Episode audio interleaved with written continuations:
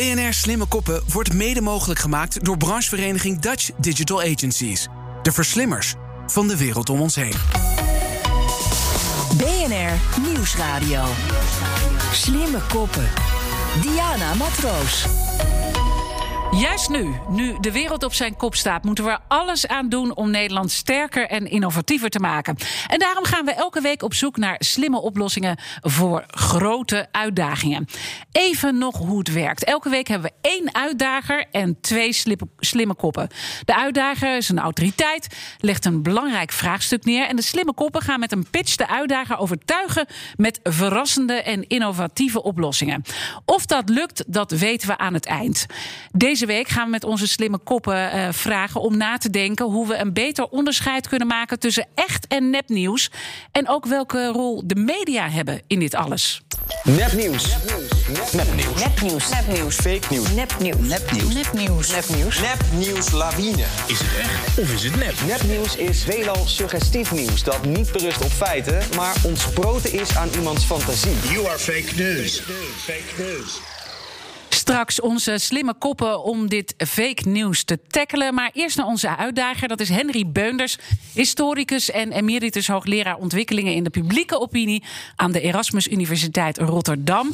Henry, eh, we hoorden net misschien wel de bekendste persoon als het gaat om fake nieuws. De voormalige Amerikaanse president eh, Trump. Is er door hem echt een einde gekomen aan het tijdperk van de waarheid? Of is dat te veel eer? Mm, dat lijkt me te veel eer voor de heer Trump. Um, het is wel zo dat uh, door Trump uh, ons besef van het verschil tussen waarheid en leugen en alle uh, 50 tinten grijzen tussen duidelijker is geworden. Dus we zijn nog meer bewust van wat we zeggen en hoe we ook kunnen weten te, te weten komen of het ja. een beetje redelijk is, plausibel.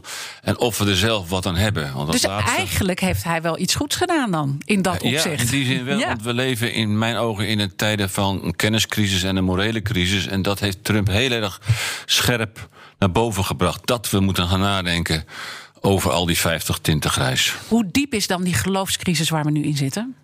Nou, de geloofscrisis is zo diep dat we uh, er nu ook over praten. Um, maar dat we eigenlijk al om uh, praten over de leugen van uh, premier Rutte tijdens de formatiebesprekingen. Uh, dat het heel uh, belangrijk is voor ons nu om weer terug te keren naar een zekere consensus tussen mensen over waar we het eigenlijk over hebben. En of er eigenlijk wel feiten zijn. Kijk, uh, ooit zei Diderot, de Franse filosoof, ook een feit moet je geloven. Dus in mijn ogen is elke waarheid, elke, elke feitelijkheid is een soort gemeenschappelijke overeenstemming over. Kijk, hier zijn we het over eens en nu gaan we praten.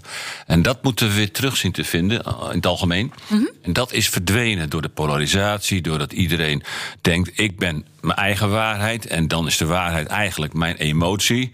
Het is waar omdat ik het zo voel. Nou, dan is het einde zoek in feite. En dat hebben we nu door Trump heel goed beseft van... hé, hey, ja. we, we, we raken in het moeras op deze manier. Dankjewel, Trump. Dus eigenlijk ja, uh, hoor ik door jouw uh, woorden heen. Ja. Uh, nou worden we dagelijks overspoeld met nieuws. Of het nou gaat, nou ja, hier op BNR natuurlijk. De radio, de televisie, sociale media, alle kranten. weten wat er speelt in de wereld en goed geïnformeerd zijn is een pre. Vind jij dat ook? Nee, dat vind ik niet. Um, ik heb... Um, het indruk dat wij uh, gebombardeerd worden door informatie. En op zich is informatie elke verandering. Of het nou in ons eigen lichaam plaatsvindt, ik heb buikpijn. Of dat het van buiten komt, uh, hey, het, het, regent. Of iemand zegt, hey, weet je wel dat de buurvrouw zijn vrouw heeft neergeschoten. Zijn man heeft haar man heeft neergeschoten. We worden gebombardeerd door allerlei informatie. Maar informatie op zich is dus alleen maar een verandering. Uh, dat zegt verder helemaal niets of wij er wat aan hebben. En daarom heb ik voor mezelf een soort uh, formule, een soort stelling, een soort tool uh, ontwikkeld. Gisteravond. En die heb ik genoemd de informatie decibel meter. En dat is afgekort dB, want decibel is uh, dB. Ja. En D, de D staat dan voor dubbelzinnigheid en de B voor belang. En dan moet je dan vermenigvuldigen, dus D maal B. Nou, een voorbeeld. Dus je kunt zeg maar een rapportcijfer geven aan dubbelzinnigheid en een rapportcijfer van 1 tot 10 aan het belang. Voorbeeld, iemand zegt mij, de buurman, weet je wel dat een kameel in Kazachstan een miljoen euro kost? Nou, dan denk ik, eh, hoe zeker is dit? Nou, dan, dan komt de BBC ermee, de NOS, BNR komt ermee. En de ambassadeur van Kazachstan zegt ook... ja, inderdaad, kost een kameel bij ons 1 miljoen euro. Dat is dus 10 punten, maximaal aantal punten. Maar wat is het belang voor mij? Om te weten dat een kameel in Kazachstan een miljoen euro kost. Nul. Alles maal nul is nul. Dus 10 maximale punten maal nul is nul. Dus het, voor mij is het belang nul. Ik zal het ook niet verder Maar, maar, maar vertellen. wat is de boodschap die hieronder ligt? Nou, dat jij dat ik zegt dat je die afweging moet maken. Dat ik dat ook niet als gerucht verder ga vertellen, is al voor desinformatie van belang. Maar het is voor mij van belang dat ik voor mezelf bepaal: is dit voor mij belangrijk om te weten? Is deze informatie belangrijk? Ander voorbeeld, om nog even. Dan hebben we, dat hebben we ze gehad. Iemand belt me op en die zegt: Ik heb gehoord dat je vrouw onder de tram is gekomen, heel been eraf. Ik zeg zo, nou, belang is, maximaal 10 punten. Mhm, Maar ik kijk naar links en ik zie mijn vrouw op de bank naast me zitten met twee hele benen. Gelukkig maar, gelukkig maar Dus dubbelzinnigheid is nul. Dus Ja. weer is het D maal B, 10 maal 0 is 0. Dus we moeten eigenlijk eh, meer nadenken, eh, meer vragen stellen en, en ook het belang afwegen die we, wat we zelf hebben in het Ja. verhaal.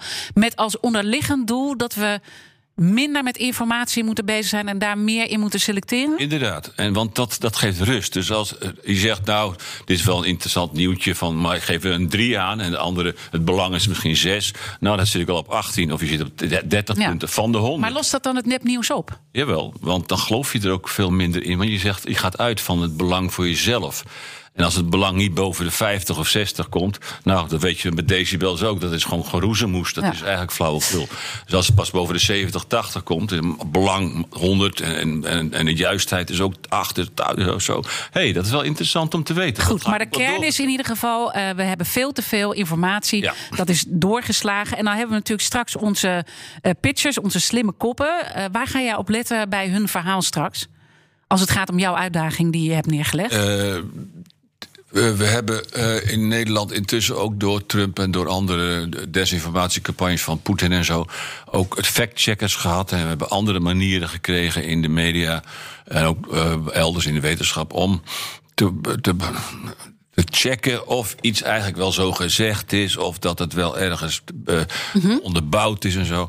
Maar die, die, die, die methodes zijn er al. Ik ben benieuwd dit is voor mijzelf een methode die informatie decibel meten.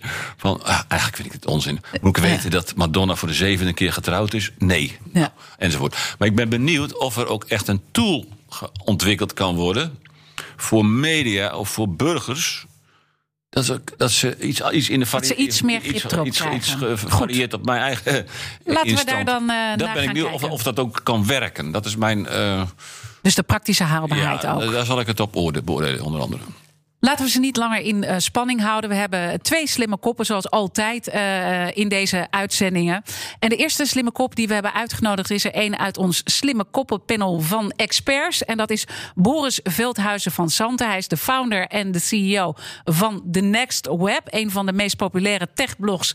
Eh, ter wereld. En eh, voordat jij met jouw pitch eh, begint, Boris, fantastisch dat je er bent.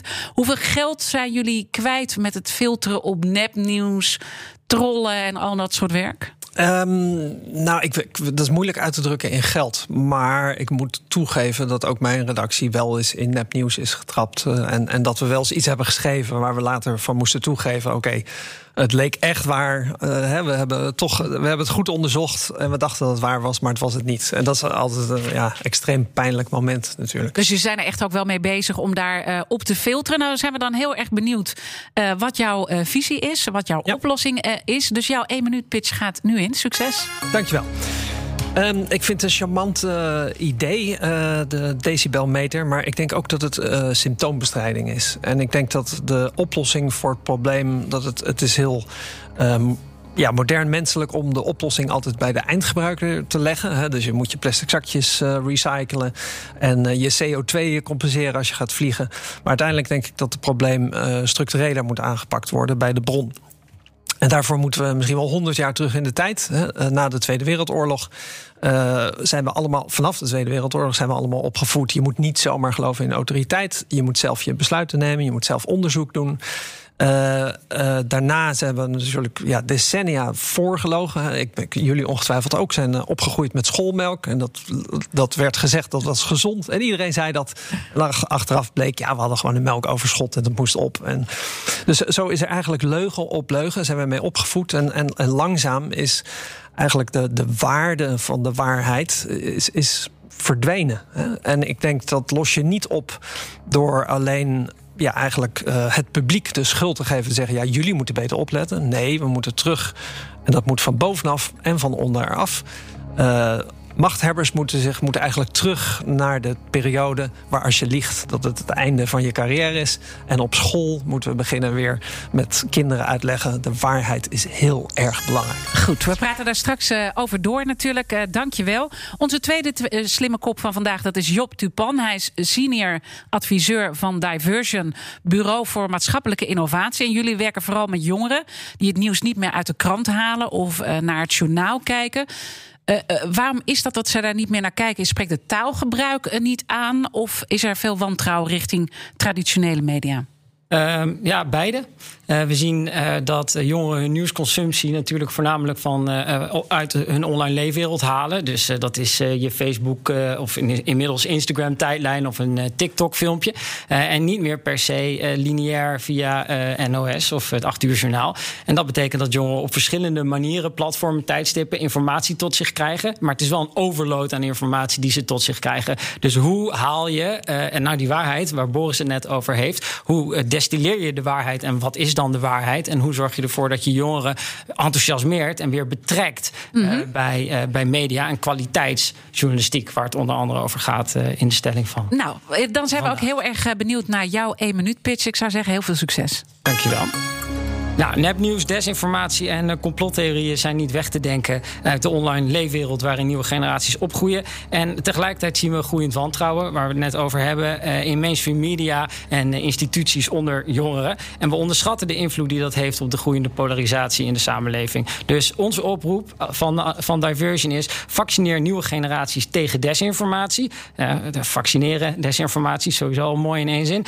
en hoe door jongeren bewust te leren met desinformatie om te gaan en wat het is. Het ook te detecteren. Dat doen we met een lesprogramma. Under Pressure heet het. En daarmee gaan we de klas in en het gesprek aan met jongeren. Eigenlijk over mediawijsheid, maar nog verder uh, over de polarisatie die uh, foutieve berichtgeving tot gevolg kan hebben. En we hebben een game uh, ontwikkeld samen met Drog, onze partner. daar leren jongeren door de bad guy te spelen, zelf foutieve informatie te verspreiden. En op die manier de technieken en de mechanismen achter desinformatie te herkennen. Om op die manier ook weerbare kritische mediagebruikers te worden. Dankjewel, ook uh, voor jouw pitch. En intussen zag ik onze uitdager van vandaag, Henry Beunders... emeritus hoogleraar publieke opinie aan de Erasmus Universiteit Rotterdam... druk uh, zitten pennen. Uh, wat is jou opgevallen, Henry? Wat wil je teruggeven ook aan de pitchers? allereerst dat ik het beide hele goede pitches vind... En met twee, uh, dat uh, toch een overtuiging is dat er een waarheid bestaat.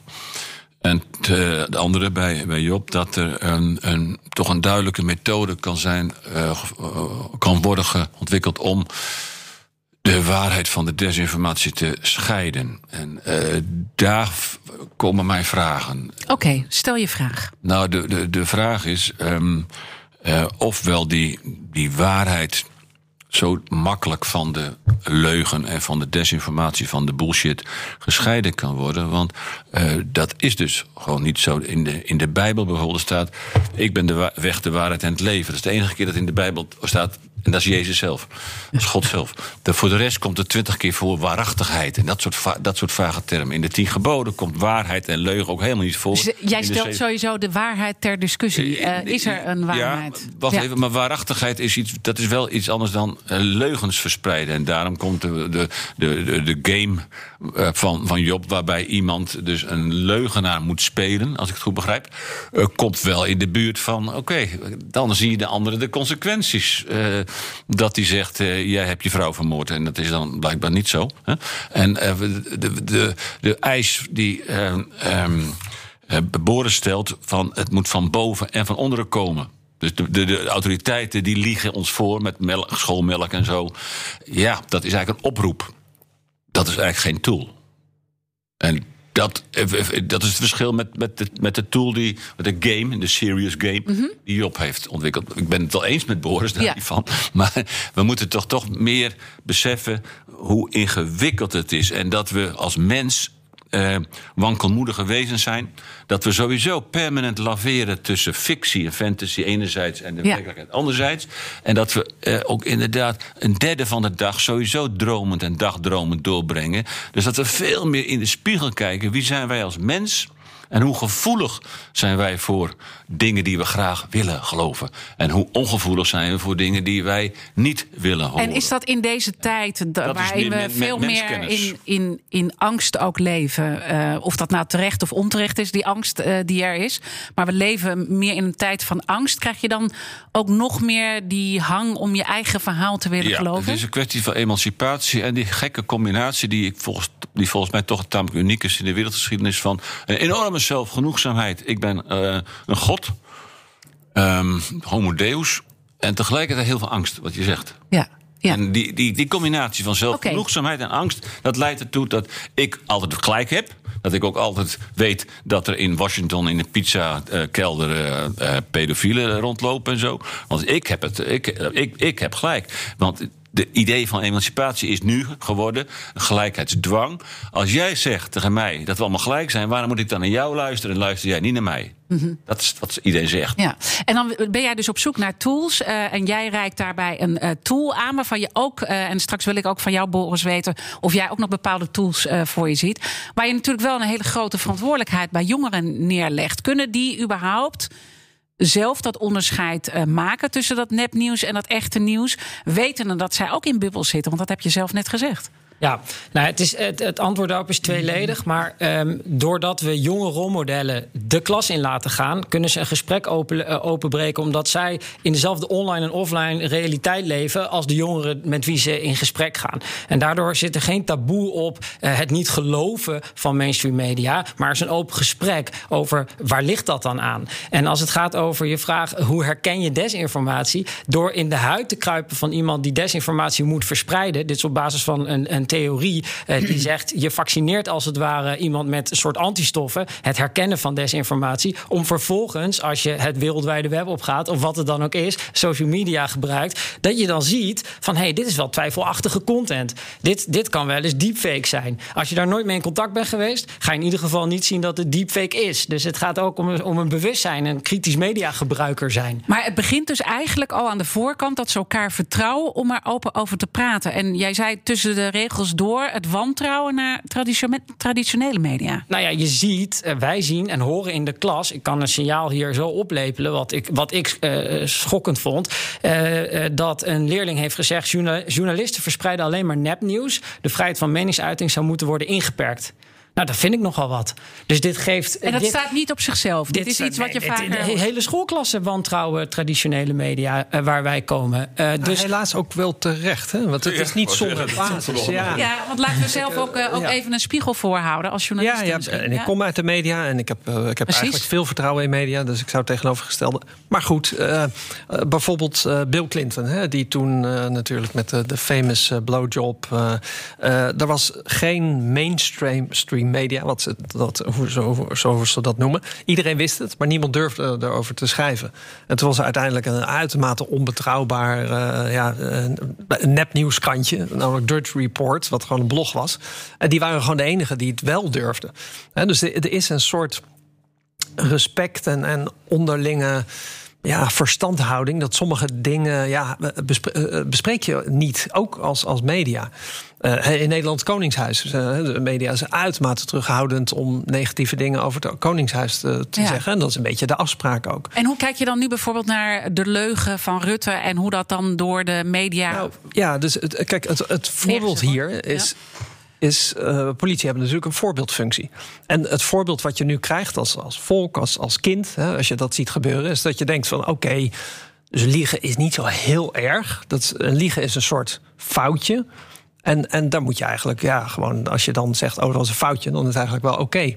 En dat geef je hele generaties mee nu. Hè? Dus, dus dat vind ik heel gek. En de rol dan van de media daarin?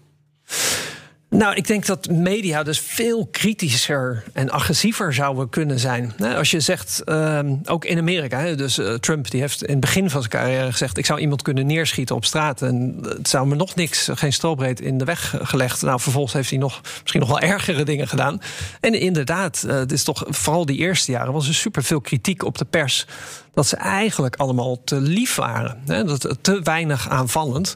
En het was ook moeilijk, want Trump eh, ja, die viel. Hè, de, de, aanval was de beste verdediging. Dus die, het was ook heel moeilijk om mee om te gaan. Maar het moet wel. Ja. Het, het, het kan niet anders. Ik denk toch dat het probleem groot is, omdat door internet... Uh, internet heb ik wel eens een atoombom in, uh, in de communicatie in de wereld genoemd... en iedereen is besmet geraakt. Want nu is het zo dat iedereen met elkaar verbonden is... en iedereen is zender, iedereen is journalist. Maar desinformatie is wel echt van alle tijden. Hè? Dus internet... iedereen kan wat roepen wat hij wil. En, uh, dus het verschil tussen mainstream media en gewone mensen... gewone burgers, is er niet meer. Dat is, gewoon, dat is een deel van de crisis.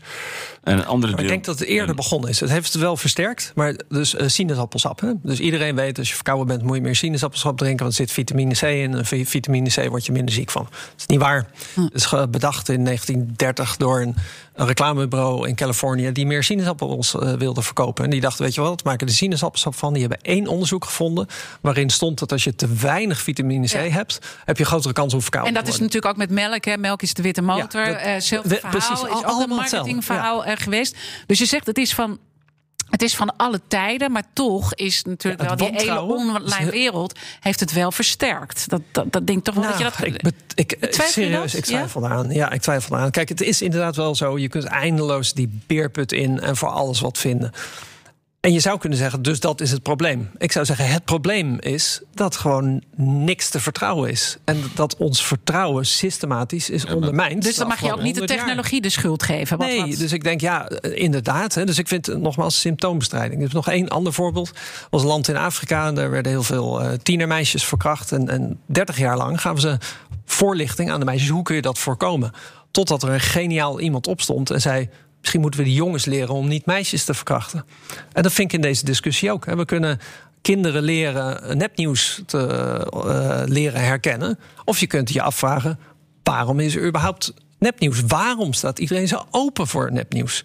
Wat moeten we aanpakken? En wat moeten we dan aanpakken? Ja, dus heel systematisch terug. Het zijn uh, waarden en normen, heb je het eigenlijk over. De waarden en normen. Dat vroeger, als je een leugen vertelde, was je gewoon voor altijd onbetrouwbaar. En nu is dat een soort. Ja, hij loog gisteren. Maar goed, vandaag is er niks aan de hand. Ja, en dat, is niet alleen Rutte hoor. Henry Beuners. Ik ben het helemaal eens dat het symptoombestrijding kan zijn. Maar de crisis is dus groot. En je hebt, het zelf de morele crisis, waar, die ik ook signaleer. Maar het gaat niet alleen over de leugen. Dat is nog het makkelijkste gedeelte. Het gaat over de waarheid. En de vraag, wat is waarheid eigenlijk? En als jij over de leugens over schoolmelk en sinaasappelsap begint... dan is mijn antwoord elke waarheid is voorlopig. Ook de wet op de zwaartekracht en ook van Newton, dat werd door Leibniz niet geloofd. Einstein geloofde niet de, de, de Um, de kwantumtheorie, daar geloofde hij niet in. Dus alle wetenschap is voorlopig. Elk feit is voorlopig totdat het gefalsifieerd wordt. Dus alle nou, wetenschap is, is ook een soort gezamenlijkheid. Van dit zijn in ieder geval de spelregels die we afspreken. En we kunnen erachter komen. Maar ook dat dit is eigenlijk al helemaal niet ondermijnend van het vertrouwen in, in feiten en de waarheid. dus ik hoorde iemand zeggen: je hebt het recht op je eigen mening, maar je hebt niet het recht op je eigen feiten. En nou. eigenlijk zeg jij, nou ja, een feit is ook maar veranderlijk. Dus je hebt zelfs niet, je hebt zelfs eigenlijk recht op je eigen feiten. Nee, en dat vind ik ook eigenlijk niet goed aan de discussie. Je ik denk, nee, feiten zijn wel degelijk feiten. Ja. En wetenschappers zijn altijd op uit. Ik kom nu op een cruciaal punt. En dat is dat ik helaas hier op de radio deze discussie moet afsluiten. Maar we gaan natuurlijk in de podcast uh, gaan we verder. Want ik merk, we zijn op een punt, we zijn nog lang niet uitgesproken. Mijn gasten zijn Henry Beunders, historicus emeritus hoogleraar ontwikkelingen in de publieke opinie aan de Erasmus Universiteit. En mijn slimme koppen van vandaag, Boris Veldhuizen van Zanten, oprichter en CEO van Next Web. En Job Tupan, senior advisor van Diversion Bureau voor Maatschappelijke Innovatie. Slimme koppen. Even napraten. Want Henry, je was er bij een belangrijk punt aangekomen in reactie op het verhaal van Boris. Uh, ja, Boris zegt dat ik eigenlijk niet geloof in de waarheid. Ik zeg daarop, um, de meeste waarheden eh, zijn ook voorlopig, ook in de wetenschap. Want de wetenschap is een discussie zonder eind. Geschiedschrijving, geldt altijd een lastige discussie zonder eind. Dus we moeten alleen afspraken hebben met elkaar. Dat we wel over dezelfde eh, manier hebben hoe we dingen onderzoeken. Logica is ook al helemaal een stelsel van afspraken. dat je van hier naar daar gaat. Via redeneringen, via bewijzen enzovoort. En dat is de gezamenlijkheid die onder de discussies ligt. Achter wetenschappelijke discussies en ook achter discussies in de politiek of, eh, of over. En welke afspraken zou je dan eh, eh, moeten benoemen? Nou, de afspraak bijvoorbeeld dat je wel ook de dingen die je beweert. Er is, bestaat iets als een zwaartekracht. Dat je daar bewijzen voor aanlevert. Galileo Galilei die had bewijzen dat de, ehm, de aarde ehm, eh, om de zon draaide, niet de zon om de aarde. Want die zei: "K- kijk maar door mijn telescoop. Geleerden en paus en weet ik veel allemaal in Rome.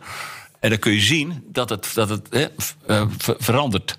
Neptunus. Maar dat is dan en misschien wel iets- En dan, hij heeft de bewijzen Ja? eronder gelegd. Ja. Even een reactie van Boris en dan wil ik ook Ja. heel graag Job Dupont. Als je het niet doet, als je zomaar zegt het is zo, dan ben je niet bezig met, een, met, een, met het uh, uitvoeren van gezamenlijk gemaakt afspraken. Helder. Nou, dat is dan toch een beetje een aanklacht tegen de media. Dus de, eh, de sfeer is ontstaan dat als er. eh, En dat eh, gebeurt vaak in dit soort shows. Hè, eh, eh, er is een onderwerp. 999 eh, wetenschappers zijn het over eens. Dit is de geldende waarheid. Dit is het feit. Maar ja, dan vind je toch één iemand die het tegenovergestelde zegt. En die wordt voor iedereen. Iedereen denkt van ja, dat is gewoon een, een, een wappie, een gekkie. Maar aan de tafel krijg je het idee van: oh, er zijn twee meningen. Dus het is een beetje 50-50. Dus ik moet als kijker zelf bepalen wat er aan de hand is. Terwijl uiteindelijk, hè, je kunt zeggen. Wetenschap is ook maar tijdelijk. Hè. We geloven nu dit, misschien is het morgen wel anders. En we Ik denk, weten ja, natuurlijk dat- uit het verleden dat er natuurlijk eh, mensen zijn die iets aan de kaak hebben gesteld, wat die als gek werden verklaard. En later bleek het natuurlijk wel te kloppen. Dus nog gecompliceerder te maken. Ja, inderdaad. Maar over het algemeen, maar niet- er is maar heel noemen. veel wetenschap waarvan je echt kan zeggen dat is feitelijk. ja. En dat zijn we, weten we al duizenden jaren dat het zo zit. En er is echt niemand die ja. daar in Job discussie Dupont, hoe kijk jij hiernaar? Nou, ik vind de uitdaging, ik vind technologische ontwikkeling is iets waar ik eh, ontzettend, of je ervoor bent of tegen, het gebeurt. Alleen hoe verhoud je je daartoe als consument of als gebruiker? En het is heel makkelijk om te zeggen, eh, we moeten top-down of bottom-up eh, eh, iets gaan ontwikkelen. Wat mij betreft moet je mensen, en vooral jonge mensen, de handvatten geven om zelfstandig en bewust door een veranderend medialandschap te navigeren. Daar gaat het bij om. Dus als je ze niet leert op vroege leeftijd, jonge leeftijd, eh, hoe je desinformatie kan herkennen, bijvoorbeeld, hoe ga je er dan vanuit dat ze de media of de, eh, eh, de- het nieuws dat ze tot zich nemen, vervolgens gaan gebruiken om een oordeel te vellen over hoe ze tegen de, over de wereld staan? Daarbij komt dat allemaal slimme algoritmes en, en social media je natuurlijk langzamerhand in je gelijk gaan bevestigen als je het gebruikt, waardoor eenzijdige meningsvorming op de loer ligt. En het nu veel makkelijker is om je eigenlijk ja, langzaam in je soort van echo chamber met gelijkgestemden eh, eh, te, te nestelen in je gelijk. En daarmee niet meer geconfronteerd wordend met Ja. andersoortige meningen. Wat volgens mij de Ik basis denk dat dat is. vroeger erger was trouwens hoor. Eh, Want het, de- wa- het was erger, maar het is nog steeds. ja, nee, maar de, de- het- Ik ga Ja, is niet dus de schuld geven, dus nu, is de- echo chamber dus doen, wordt altijd gezegd, hè, dat is de schuld van technologie, want je zit in je eigen groepje. Terwijl vroeger, eh, en dat is nog niet zo heel lang geleden, eh, de kerk bepaalde welke kant je las en naar welke school je ging Exact. en met wie je trouwde. Dat was een echte echo chamber. Je geloofde gewoon wat de pastoor zei op zondag en dat was het. Maar overdrijven we dan allemaal dat, dat in, in je eigen bubbel zitten als gevolg van de technologie? Nou, ik vind gewoon dat het probleem fundamenteler is dan dat. En dat het te makkelijk is ten eerste om technologie de schuld te geven... Mhm. en de eindgebruiker de verantwoordelijkheid te geven. Dat, dat is wat ik vind.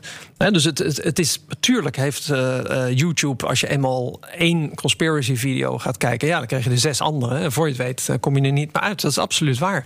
Maar goed, vroeger had je überhaupt geen YouTube. En dan zat je gewoon in je eentje met drie vrienden... elkaar te versterken. Dus, dus ik denk, ja, dat is niet speciaal probleem. Waarom is het nou zo'n probleem?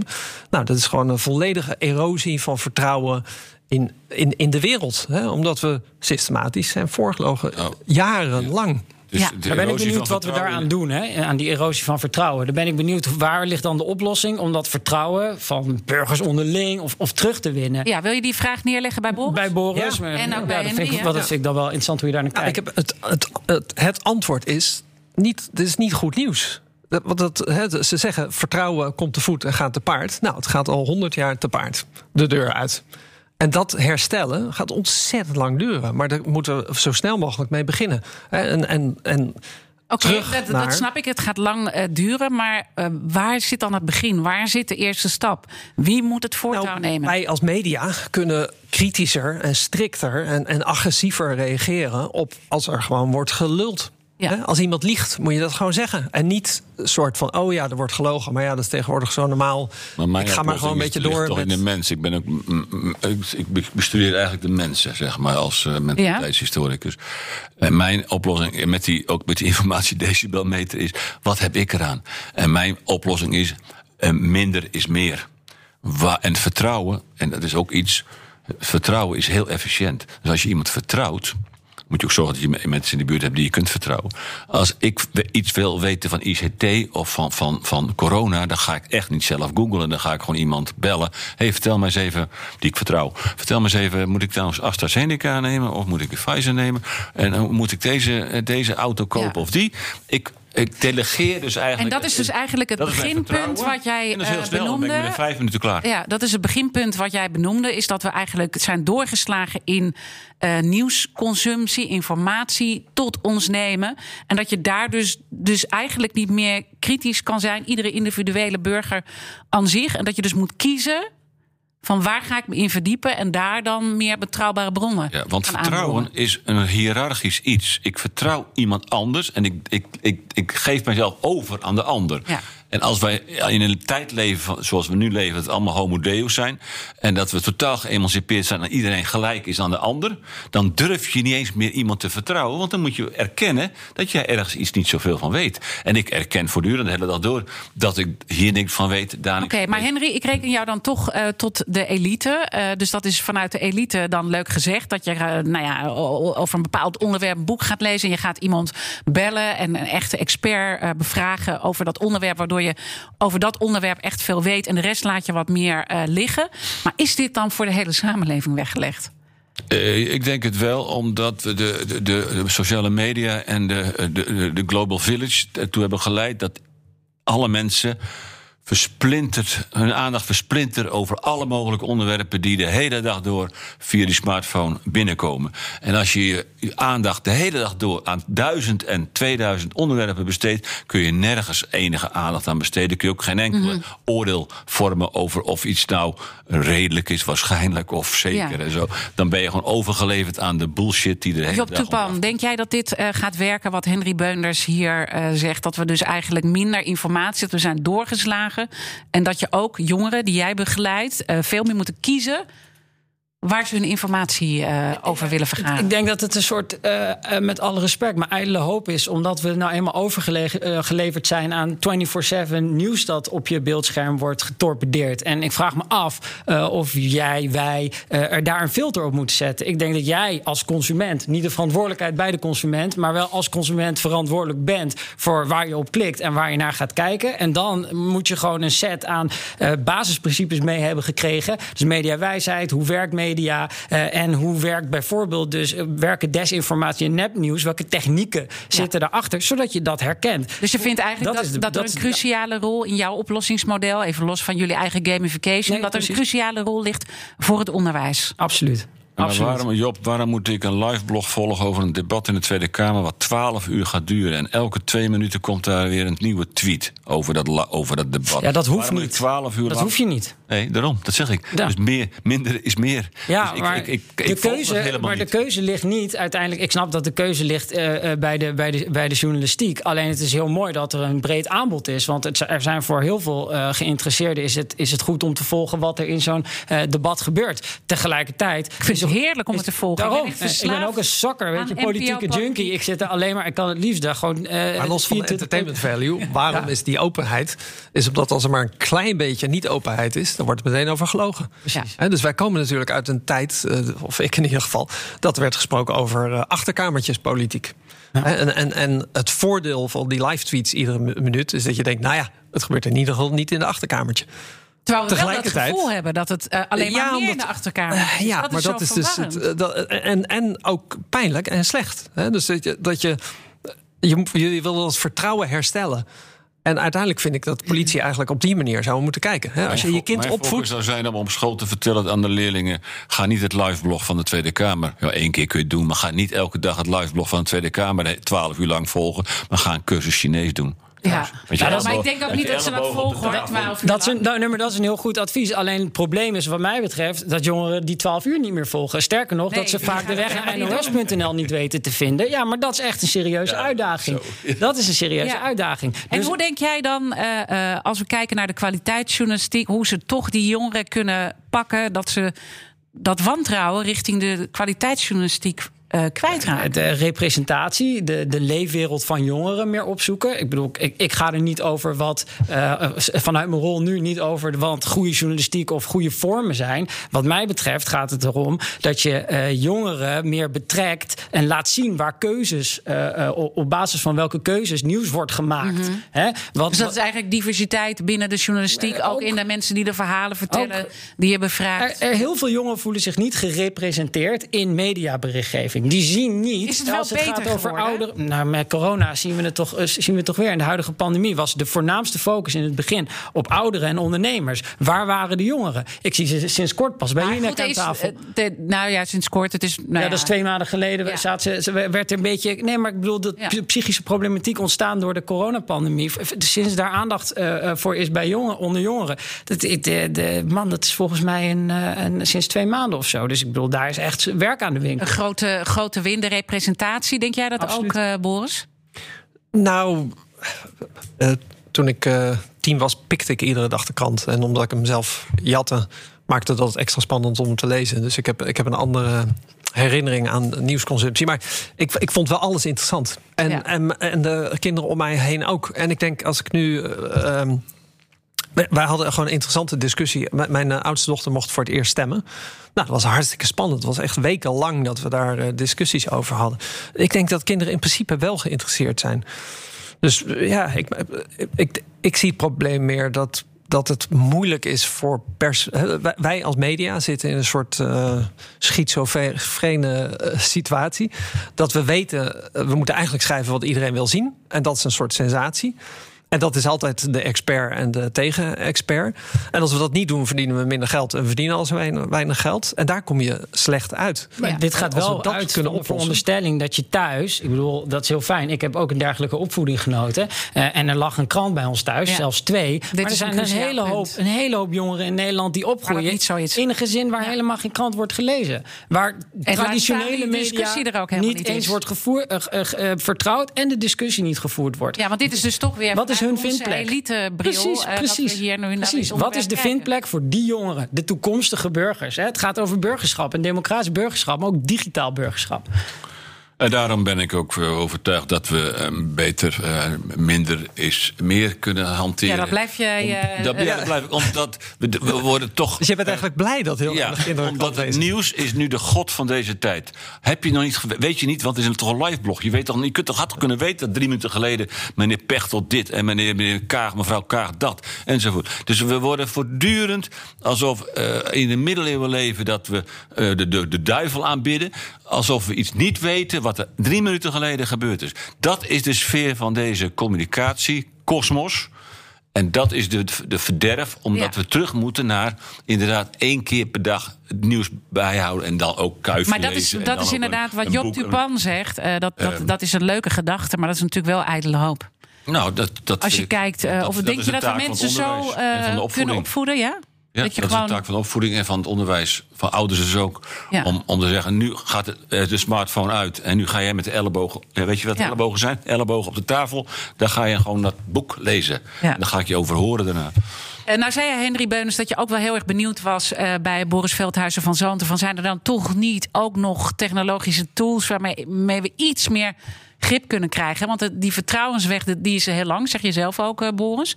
Kunnen we in die technologie toch iets doen? Ehm, oh, sorry. Ja, voor Boris. Ja. Nee, ik dacht, Nou, Het was de vraag die jij eerder stelde. Ja. En Boris moet daar nog even antwoord Nou, op ja, geven. ik pleit enorm voor dus niet het probleem bij de eindgebruiker leggen. Maar goed, ik zal er dan even pro- proberen overheen te stappen. Eh, ik, ik denk kinderen leren onderzoek te doen. Hè, dus hoe werkt Google? Eh, hoe kun je uitvinden of een bron betrouwbaar is? Eh, ik heb ook in mijn familie iemand die eh, de hele tijd een soort ja, weird shit opstuurt. Dat je denkt, oh mijn god, doe even een beetje onderzoek. hè. Is het een betrouwbare bron? Wordt het ergens gequote? Waar heb je het gevonden? Eh, Dat soort dingen. Dus ik, ik denk, dat kun je doen. Maar dit Ja. is niet één tool. Dit is niet een app die wij kunnen installeren. Nee, nee, en, maar ik bedoel Nee. eigenlijk ook niet helemaal naar richting de uitgebruiker. Maar ook als je kijkt naar de, de media, hè, waar je zelf Ja. natuurlijk ook uitkomt. De kwaliteitsjournalistiek, kunnen zij ook eh, meer grip krijgen op de informatie door eh, ja, bepaalde tools in te zetten? Nou, ik, eh, kijk, wij zijn allemaal verwend geraakt doordat we alles gratis krijgen. Eh, Maar als je iets gratis krijgt, ben je zelf het product. Eh, En, en dat is iets waar we. als het maatschappij- fundamentele probleem, Ja, dat is een ja. fundamenteel probleem. Hè? Dus eh, eh, Facebook heeft een, eh, een perverse incentive om jou gewoon te geven wat je wil. Popcorn voor de brain. En dat is niet goed. Dus dus eh, eh, ja, als je, als je kan accepteren.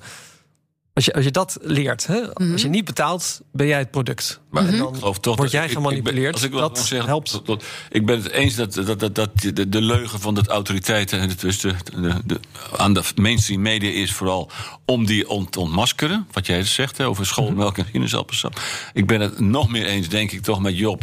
Die zegt we moeten op school via een game, serious game en met de, de, rol, rollenspel waarin iemand de leugenaar speelt en zo werken. Want dan heb je de kinderen op vroege leeftijd bij, bij betrokken met het verkennen van het probleem van wanneer lieg je eigenlijk en wanneer eh, zeg je iets wat, wat onzeker is. Eh, maar ik denk toch zelf eh, dat we bij de mens zelf moeten gaan zoeken en dat we daar eh, meer over onszelf moeten nadenken. En dat we ons moeten afvragen waarom wij zo graag reclame geloven. Waarom wij zo graag fictie kijken. Waarom we zo graag naar Game of Thrones kijken. Waarom we zo gevoelig zijn voor onzin. Ja, en Wij hoe zou je die vraag onzin. zelf beantwoorden dan? Omdat, we, omdat wij permanent laveren tussen de werkelijkheid en fictie. Als we te lang in een droomwereld als Alice in Wonderland leven, dan willen we keiharde onthullingen, feiten, leugens aan de kaak gesteld hebben. Dat zagen we vorig paar weken geleden bij, bij eh, Rutte. Als we te lang in een hele onaangename werkelijkheid le- leven van wer- werkloosheid en ziekte en zo, dan vluchten we naar Hollywood en Netflix en zo. Dus we laveren permanent tussen Ja. fictie en feiten. En is dat dan erg? Dat is dus niet erg. Dat is onze natuurlijke Ja. gang als mens door het leven. Alleen, we moeten er meer bewust van zijn. En daarom zeg ik, we zouden meer moeten afvragen... wat, wat is eigenlijk belang hiervan Ja. voor mijn leven? Terwijl tegelijkertijd niet- zeg je aan het begin van de uitzending... eh, zei je dat we door Trump eigenlijk juist meer bewust zijn Ja. geworden van die, van die wereld. Dus eigenlijk zijn we misschien wel heel goed bezig. Dat denk ik wel. We zijn eh, met ook met dit soort gesprekken zijn we heel goed bezig om dat, dat probleemveld een beetje weer eh, meer duidelijk te krijgen. En ook de vraag wat is eigenlijk waarheid en wat is eigenlijk. Oké, maar ik wil dan toch nog even die, dat reflectiepunt van de mainstream media, waar ik mezelf natuurlijk ook toe reken. eh, kwaliteitsjournalistiek, waar ik mezelf ook toe eh, zou willen eh, rekenen. Wat, wat, wat, waar wi- willen jullie mij mee naar huis sturen? Eh, heb, heb je daarin nog een boodschap hoe wij toch daarin beter ons best kunnen doen? Henry Beunders. Ik zou zelf zeggen, in, ik ben altijd voor een burgerforum geweest in de politiek als, als, als, als, als, als, als desk van gewone burgers geselecteerd of niet. Eh, die een oordeel vellen over bepaalde ethische problemen, politieke problemen enzovoort. Zo zou ook eh, de mainstream media, ook BNR, zou misschien iets meer moeten kunnen werken met een burgerforum op de achtergrond. Want hoe doen wij het en wat zouden jullie zelf vinden? En hebben jullie zelf hier een oplossing voor? Zodat daar een interactie komt. Er was ooit sprake van burgerjournalistiek. Dan ging de journalistiek. Eigenlijk dezelfde de boodschap eh, richting politiek Den Haag. Hè? Ja, ik De- het, eh, dus de burger moet eigenlijk serieuzer afkomen. genomen worden. En ook meer betrokken worden. En niet alleen maar eh, willen ze bloemkolen, dan krijgen ze bloemkolen. Nee, ze moeten betrokken worden op een serieuze manier. En dan geven je ze ook respect die ze willen. Boris Veldhuizen van Zanten. Wat zou, jij, wat zou jij voor boodschap hebben aan de kwaliteitsjournalistiek? Ja, we moeten onszelf opnieuw uitvinden, zodat we kunnen doen waar we goed in zijn. En dat is niet altijd prettig, maar dat is eh, onwaarheden aan de kaak stellen. En dus scherper, scherper zijn in de bevraging en, en, en wat meer aanvallend eigenlijk. eh, minder populair willen zijn. En, en dus ook een, een, een situatie creëren waarin dat kan. Hoe kun je eh, super onpopulair zijn, maar wel de waarheid eh, spreken en toch nog geld verdienen? Terwijl de tegenhanger van het aanvallende vind ik... op het moment dat je heel erg in de aanval eh, gaat richting je gasten... krijg je misschien ook juist niet de, de achterkant van het gelijk eh, eh, te horen. iemand die gewoon liegt in je uitzending, Ja, moet je gewoon kunnen zeggen: je liegt. Ja. En dat gebeurt gewoon niet. Want je nodigt eh, hè, dus. Dan moet je wel media- weten dat hij ligt, hè? Nou ja, maar dat, dat weet je van tevoren. Want het is, zo gaat het toch? Je hebt een praatshow, er is een wetenschapper en die zegt: Dit is wat de hele wetenschap over de hele wereld. En dan zegt de redactie: zegt, We hebben één freak gevonden. En die gaat zeggen dat het niet waar is. En dat, is, en dat wordt uh, zegt van: Oh ja, iedereen heeft recht op een mening. Nou, dat is gewoon onzin. Helder. Job Toepan? Ja, ik denk een, eh, een herwaardering van hoe de samenleving er nu uitziet. En jongeren uh, als nieuwsconsument meer centraal stellen. Uh, en daarin ook. Uh, het, er zijn heel veel kritische jongeren die zichzelf op dit moment minder gerepresenteerd voelen. Maar die kritische houding is volgens mij echt wel iets positiefs voor, voor de toekomst. het is niet zo dat het een hele afgehaakte groep is. alleen ze stellen terechte vragen over hoe, kom, hoe komen jullie tot keuzes? waar komt nieuws vandaan? En waarom wordt er bijvoorbeeld over onderwerp A gesproken vanuit een invalshoek die voor mij minder herkenbaar is. Nou ja, daar kan je uh, denk ik als kwaliteitsjournalistiek met elkaar en als redacties in aanvulling op Boris mm -hmm. kritischer op zijn. En uh, betrek jongeren daar uh, proactief bij, zou ik zeggen. Ik denk dat wij toch bij BNR, um, toch, nou, ik wil ons niet een schouderklopje geven, maar dat wij best wel uh, veel kritische kanttekeningen, ook als het gaat om de jonge generatie, in ieder geval een eerder stadium, misschien ook te laat, maar in ieder geval wel in een eerder stadium dan andere media hebben geagendeerd. Dus, uh, maar we gaan daar nog beter in worden. Dank voor jullie punten. Henry Beunders, historicus en emeritus hoogleraar ontwikkeling in de publieke opinie aan de Erasmus Universiteit Rotterdam. En onze slimme koppen van vandaag, Boris Veldhuizen van Zanten, oprichter en CEO van The Next Web en Job Tupan, senior adviseur van Diversion Bureau voor Maatschappelijke Innovatie. Luister vooral weer volgende week. Dan gaat het over de toekomst van vrije tijd en reizen. Dit was BNR Slimme Koppen en een hele mooie dag. BNR Slimme Koppen wordt mede mogelijk gemaakt door branchevereniging Dutch Digital Agencies. De verslimmers van de wereld om ons heen.